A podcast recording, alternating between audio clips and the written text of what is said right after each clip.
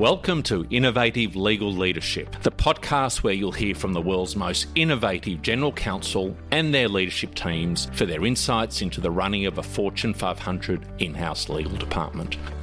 The challenges, the wins, the roadblocks, the journey to date, and most importantly, what lies ahead. Let's get into the show. Hello, listeners. In today's episode, something a little bit different. I'm speaking with Alex Su, the head of community development at Ironclad. He's also a columnist at Above the Law. Now, if you don't know Alex, then where in the world have you been? Because Alex is a LinkedIn and TikTok sensation. I reached out to Alex because I'd read an article that he had written, which was titled Profitable Misery. And he talks in that article about shit work. And he had me at shit work, which was essentially a reference to the kind of work that the dreaded billable hour, the cancer that is the billable hour, motivates law firms and associates in law firms to undertake because it's all chargeable. One of the propositions that I put to Alex that I think he agrees with me on that is that the responsibility for moving away from the billable hour model rests entirely with the general counsels and the in-house legal teams. We can't be expecting law firms to be moving away from what is a profitable model from them. Uh, and in particular, uh, if they're only delivering what the clients are asking for, then they're of course not going to change. So it's a great discussion, and and kudos to Alex for the pivot in his career and the unique path that he's been able to carve out for himself. So I know you're going to really enjoy the discussion. So in the usual fashion, sit back, chillax, and enjoy the episode.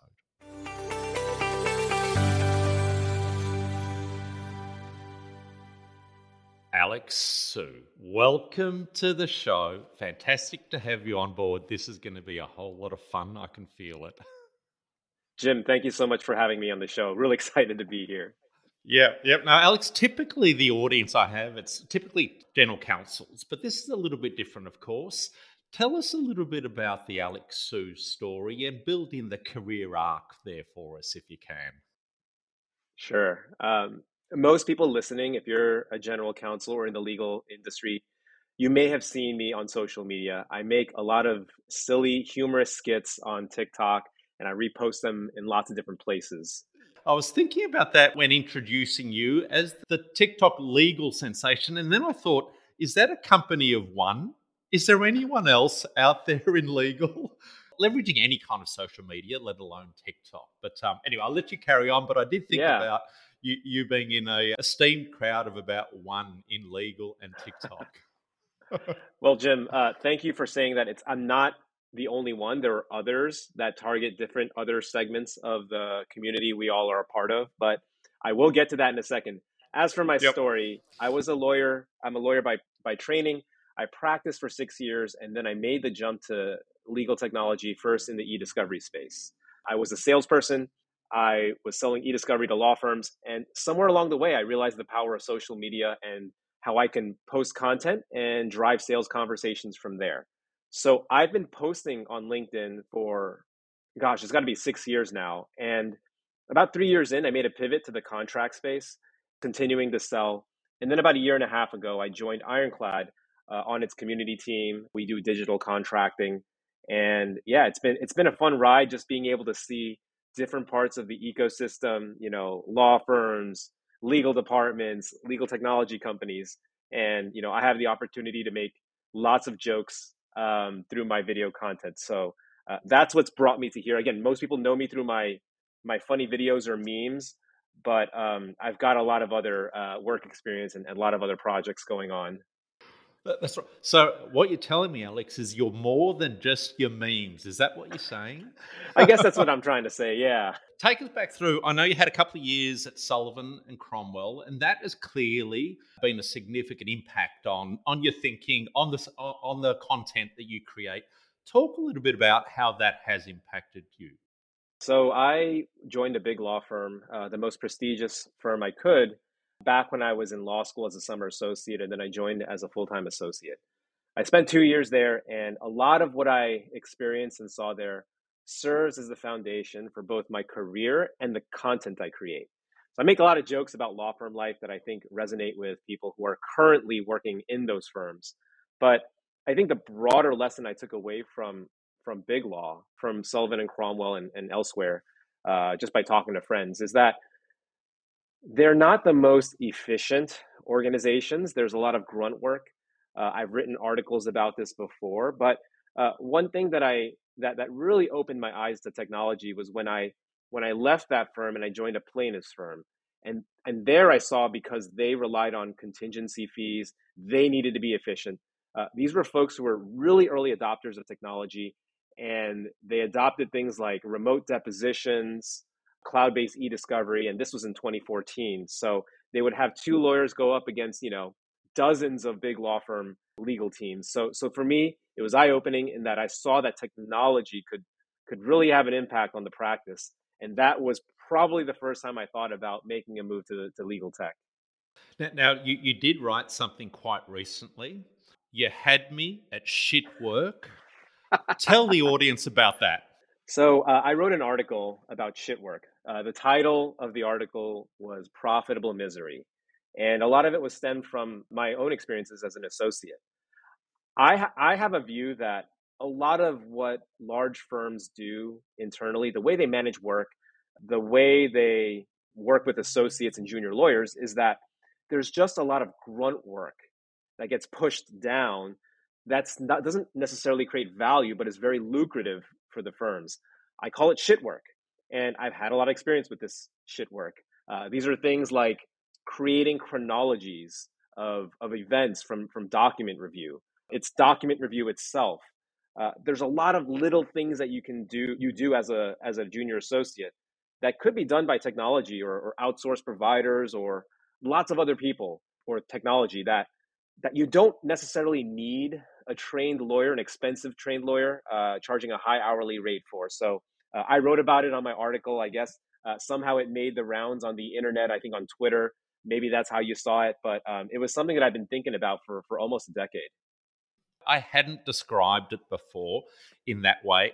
Typically, I've given you credit for the phrase "shit work," but I think it's it just captures the description beautifully, and it does so because of the fee model or the basically the, the financial model there in the legal industry. We talk about the currency which is currently being used to manage um, law firm relationships. That is the currency that in house teams use, the currency of the billable hour, because in fact, it is the cause of the profitable misery that you talk about because it incentivizes all of the wrong behaviors.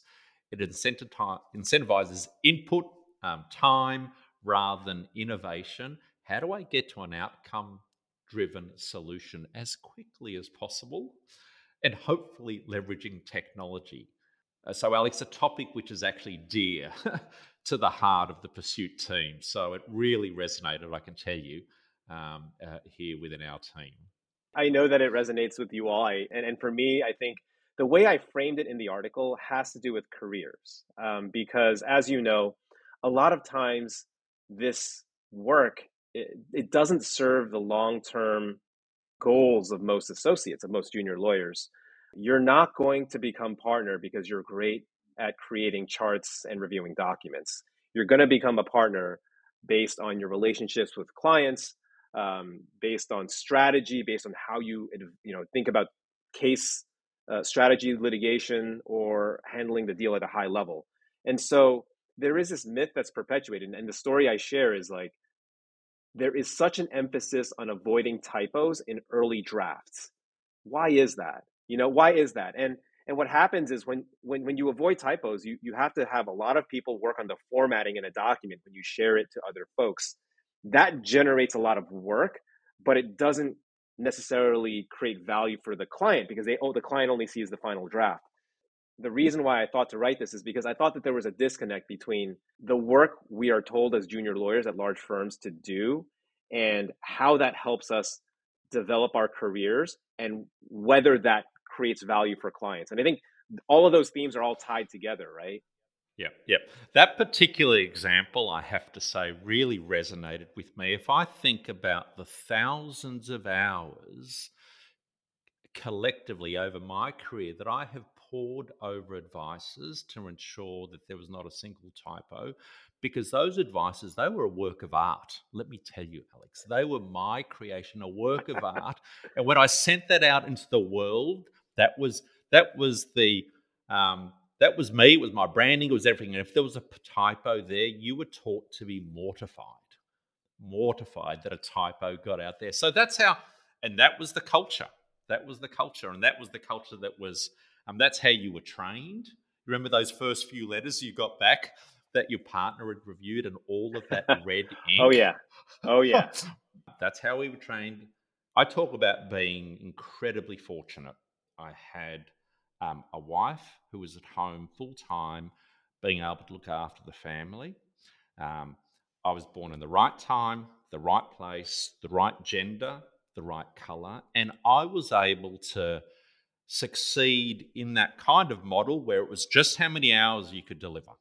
If you had some other basic skills, you were a pretty decent lawyer and you could relate to clients, then it was about your entire success um, and your elevation in the law firm was hitting those numbers and not just hitting them, hitting them in a way that you exceeded everyone else. So, but I was in that incredibly fortunate position where I had all of those things and I could put the 10 years in. And then, you know what happens? Once you've done that, you perpetuate it because the unspoken truth is you say, Well, I did that time. I did. And so if you want to get here too, You've got to put in that time. You've got to do those chronologies. You've got to check for those typos. You've got to you've got to spend three months in a warehouse reviewing documents in the middle of Shenzhen, a province in China. I just remember those examples, and that was that's the model. Um, but um, uh, but it's a heartbreak. It's actually a heartbreak because um, it creates that misery you talk about, profitable misery um, and it's incredibly unhealthy. It, it really is, and you know, I'm heartened by the fact that I think these are topics that people are talking about now. And I'm not going to predict the demise of the billable hour. I think a lot no. of people have done that over the years, but I do think that we are having more of a conversation today. Uh, and as I as I mentioned, you know, um, I'm certainly not the only lawyer on on social media. Although I think I'm uh, popular among those in legal technology or uh, folks who are in corporate legal departments. Um, there's a lot of younger lawyers coming up speaking to issues like that anxiety, the yeah. career development, uh, the issues with working at firms. And, you know, to the firm's credit, some of them have tried to bring everyone back into the fold and, and try to adapt and evolve. But, um, you know, I will say that I'm surprised at the persistence of some of these cultural values and focus on billable hour for these firms yeah. have earlier this week, I posted a video of, of, making fun of the billable hour and how it prevents tech adoption. And yep. the vast majority of commentators from the legal industry, these are GCs, law students, these are uh, lawyers uh, and paralegals, they all said, yes, this is a problem. A select group of large law firm partners came came at it from a different perspective and, and kind of tried to justify it, which you know, to their credit, they are kind of at the forefront of dealing with clients. Maybe there are business and market dynamics that we're not aware of that that cause the billable hour to continue. But I just thought it was interesting that the perspective was so different between the large firm leadership and yep. essentially everyone else.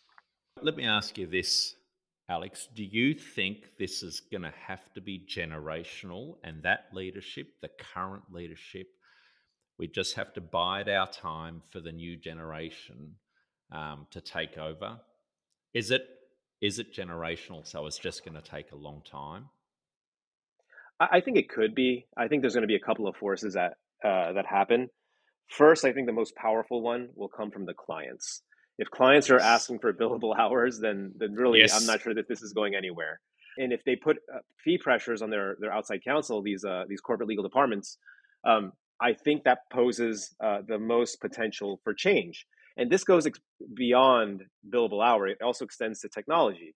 Uh, yeah, buyers can ask their outside firms to, to take on, techn- you know, to, to adopt technology. Corporate legal departments and GCs and CLOs have the ability to, to, to almost tell outside law firms to fix their diversity issues. I feel like the buyers, the corporate legal departments are really central to all of this. And a lot of it is that we are having more of a discussion. Maybe part of it is through social media, but also I think through articles, through just kind of the community talking about it. And yes, a lot of these will come. A lot of these changes will come from uh, younger lawyers, you know, including elder millennials like myself, who are you know kind of on the in between Gen Z and Gen X.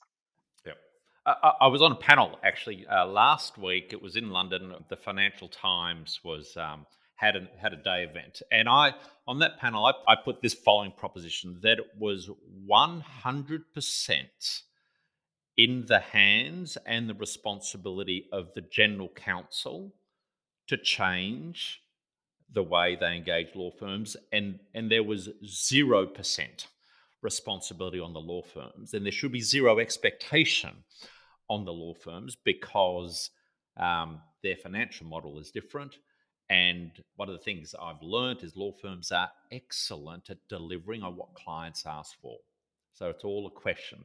So I don't know if that extreme, but I say the responsibility is 100% on the on the buyers because that's what's going to drive the change. I, I like that framing because it's as if, you know, and I don't know if this is the case, but if going away from the billable hour earns the firm less money for all of these noble purposes, I mean, that's a hard pill to swallow too. How, how can you tell a firm yeah. to make less money yeah. for the greater yeah. good?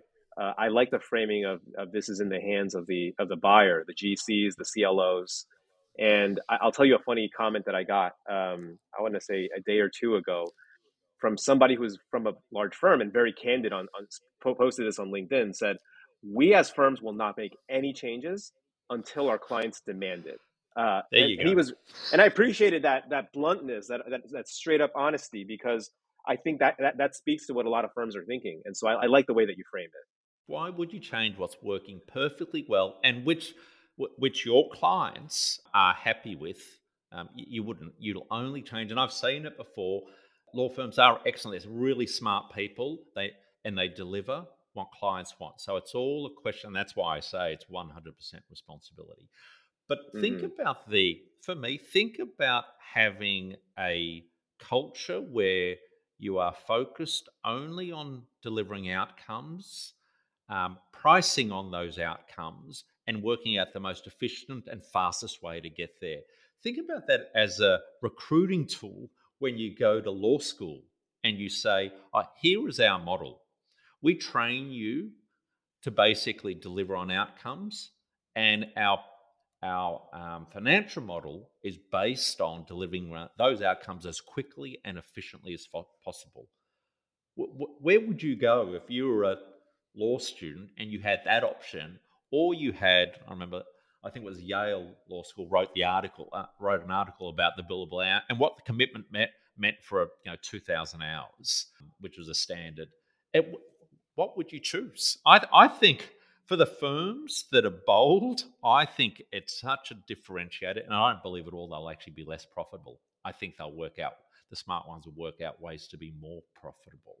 Mm-hmm. Um, bec- because, in fact, the billable hour restrains you from being able to um, develop a muscle or muscles in relation to delivering outcomes and paying true, getting well rewarded for those outcomes. Because that's what GCs want.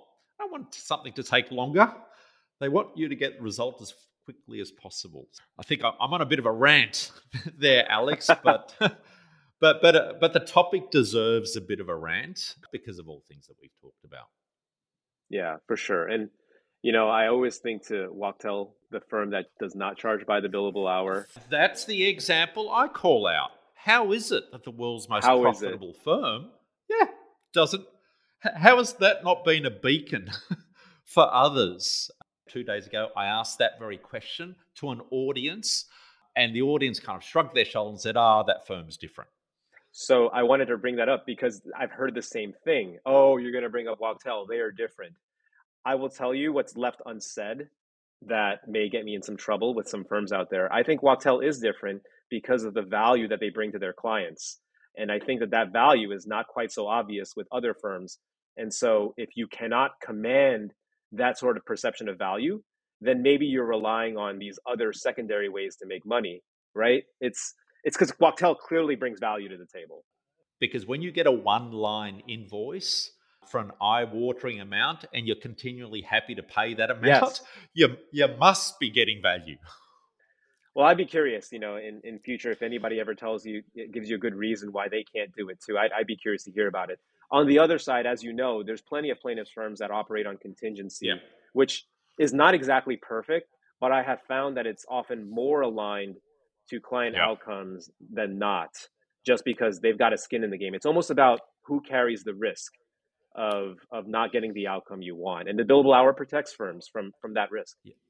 Well, not only that, in fact, only a couple of days ago, I heard an example of a senior partner at a significant firm who basically ran for re election essentially on the ticket that he wanted to change the financial modelling of the firm so it moved away from the billable hour. Now, he lost that ticket, um, and so he's stepped down. One of the things he said to me, one of the most significant areas of resistance was internally from within the finance team of that law firm because every part of that finance team and all of the measurables and the way it simply operated was dependent upon time recording. Okay, so they didn't actually have they didn't have the infrastructure to move away from it. In fact, they were so wedded to it they they would have been completely lost. So that was a perspective that I hadn't if I thought about it, it would have been clear, but I hadn't actually had it spelled out to me. And I thought, how about that? It's the finance department within the law firm that is so wedded to being able to measure by reference to the billable hour that they'd be completely lost if you tried to move away from that model. I mean, there's there's a lot to unpack there. I think there's a lot of organizational incentives that uh yeah, yeah. that keep that inertia to keep doing things the way they are. Yep. Now, Alex, we could talk on this topic for hours, but we won't. Let, let, let's move on. When you look back on your career, and it's still an early career, talk to me about some of the pivotal moments for you that really kind of shape your career, the way you th- look at things now, the approach that you take. To take me through a couple of those. Well, I'll tell you the first one has to do with everything we're talking about. Uh, I did not thrive in an environment that was measured by the hour by not changing things. And so uh, I think the pivotal moment first came when it was like I had to consider what did I want to do with my career. I I had created all of this these fancy line items on my resume, and I thought this isn't exactly what I want to do. Making the pivot to, to the technology world, uh, specifically to sales, that was a a pretty big pivot. And what it taught me there was that the values there are very different. You know, instead of focusing on perfection of work product, you were measured by activity uh, how quickly could you get in front of people with something that's maybe barely passable like a pitch like an email that's got typos in it but actually may resonate with with a potential client? So i, I learned how to almost i unlear, unlearned some of the habits i learned at uh, from from being in big law and i learned that sometimes how your your client your customer feels about you matters more than how did you format this particular document. So that was a pretty pivotal moment. That led me to this entirely different path where um, I started to kind of take a step back and realize that the corporate legal department is central to all of this. And I pivoted away from e-discovery towards contracts because I saw that contracts was a big problem for corporate legal departments. And I had no experience working on contracts. I was a litigator, um, and so it was a it was a bit of a of a change. Um, but that kind of has been a theme throughout my career, and I keep on adapting and changing uh, in when the pandemic hit, I left the world of of sales to go into this community team because uh, partly my experiments on social media, creating content, creating making jokes publicly, uh, sharing stories of my past setbacks, just putting myself out there. Uh, led me to this other entirely separate path of of, of um, on the community team at Ironclad. So anyways, uh, there's been several pivotal moments, but it all started really when I when I left the law and, and started to to see the entire ecosystem differently than than as a young associate. It's funny. I often talk about. Um, I don't know if it's it's it's men in particular, but we often identify by reference to what we do. We are what we do. So when we walk in a room, we can say we're a lawyer. We work as a law. We work at a law firm, a very prestigious law. We're a partner, whatever that might be. Mm-hmm. Tell me about when that disappeared for you. What was that a struggle? I had that experience myself, and I realized how much of who I was was by reference to what I did. Um, and when then I couldn't, I didn't walk into a room and say, "Hey, I'm a partner at X." What would I say? What? And I don't know if it is more of a male thing, but I'd be interested because you, you made that transition out of being a lawyer, having invested all that time. How how was that? Uh, it was a struggle, and it continues to be a, a, challenge. But I do think that as I've gotten older, and I'm not, uh, I'm I'm you know I'm turning 40 next year. I'm not super old, but I, I feel like when I was in my you know 20s and early 30s, a lot of what I did was defined by the job I held.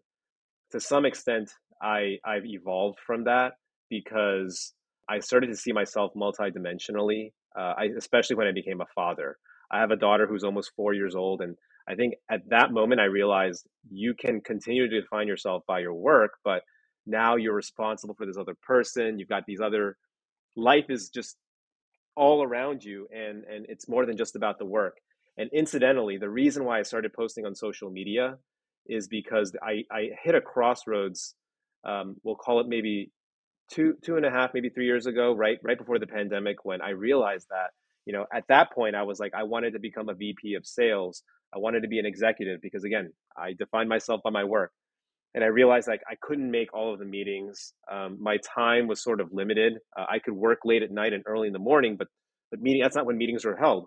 So I took a step off that track and said, okay, I'm going to go back to being an individual contributor seller.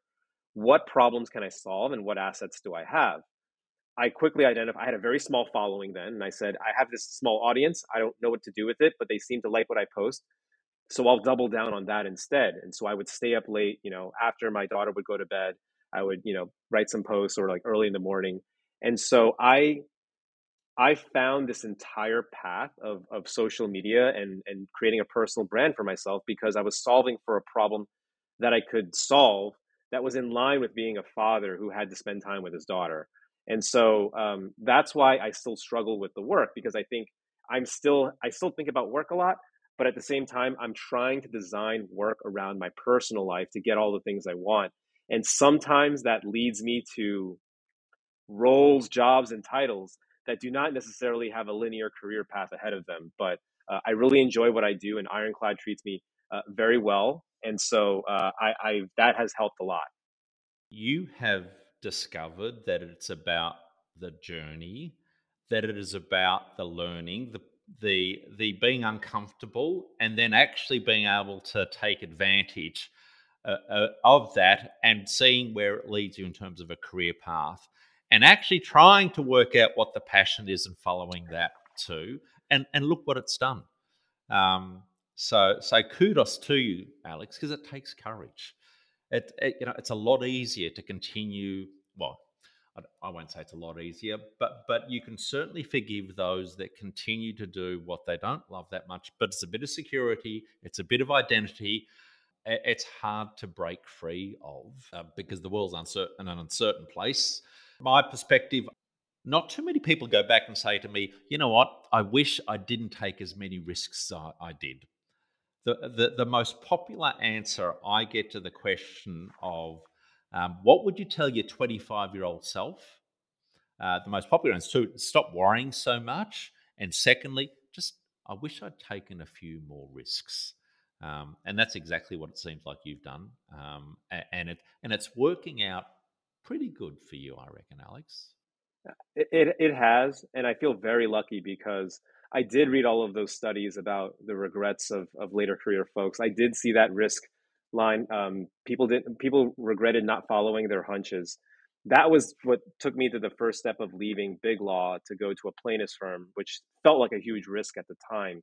You know, you, I could have gotten to another big firm, you know, made a big salary, but I, what I learned over time is that um, I am in a very fortunate position to take those risks. Um, at the time, I I didn't have kids. Um, my wife works, and so I was able to take those risks and kind of lean into them when things got crazy in the world, like during the pandemic.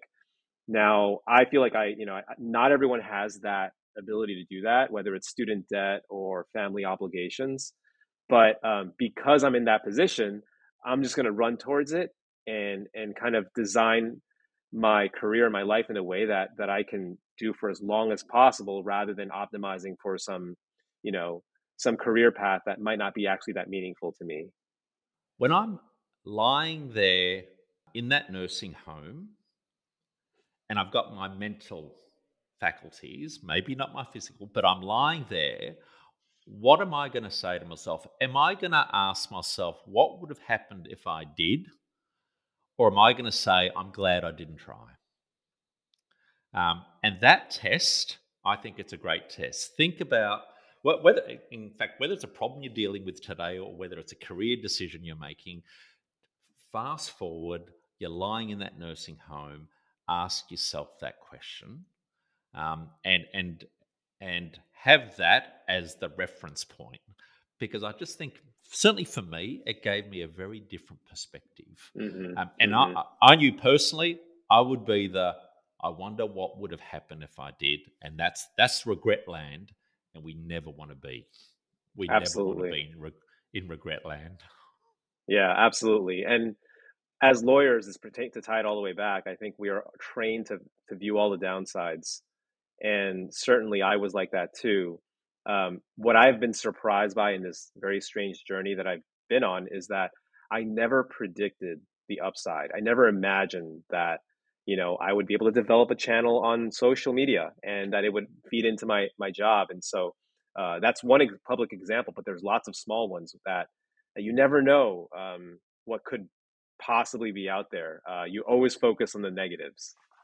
You're like a little startup yourself. Here's what I say about startups the downs are much lower, the downside, they're much lower than you've ever experienced in a security job. But the highs, the highs are exponentially higher. And that's that's the kind of trade-off. Um, mm-hmm. And you do have to ask yourself as a person whether whether because it's it's not for everyone, and, and also everyone doesn't get those opportunities. So, um, right, right. okay. A, couple of questions to, to, to wrap up, Alex. Um, we've talked about some of the challenges. Any other challenges in legal that you see looking into the future? What do you think are the really, aside from the billable hour, what do you think is the real, you know, some of the real challenges for for the in-house teams, for the law firms, for the legal industry more broadly? I, I think for law firms, we've covered some of them. For corporate legal departments, I would say that it's a challenge and an opportunity to become more aligned with their business. This is something I did not appreciate before I started talking to them. Um, there is a perception that legal is a cost center that's always the department of no and taking forever to review things. Um, that I think proposes an opportunity because unlike law firms, uh, their uh, corporate legal departments are not constrained by billable hours or a finance team that wants to to focus on on amount of hours worked. Um, corporate legal departments have been leading the charge on innovation, I think. Um, but as we move in through the years, I think we're going to see them becoming more of a partner to the business. And in, in, in the world I inhabit, in terms of contracts, I see that by the move towards automating a lot of that process, where before it was a lot of it was done on paper and pencil, you know, scanning a PDF or a contract request. Uh, technology is really enabling them to serve their, their their partners on the business side better. So that's just one example, and I'm sure uh, in your world you see lots of them. It's just being more aligned with the business. And, and do you have any sense? Um, you know, we're in real uncertain times right now. We've got the war in Ukraine, we've got supply chain disruption, we've got the prospect of a major recession. Um, some real uncertainty out there right now.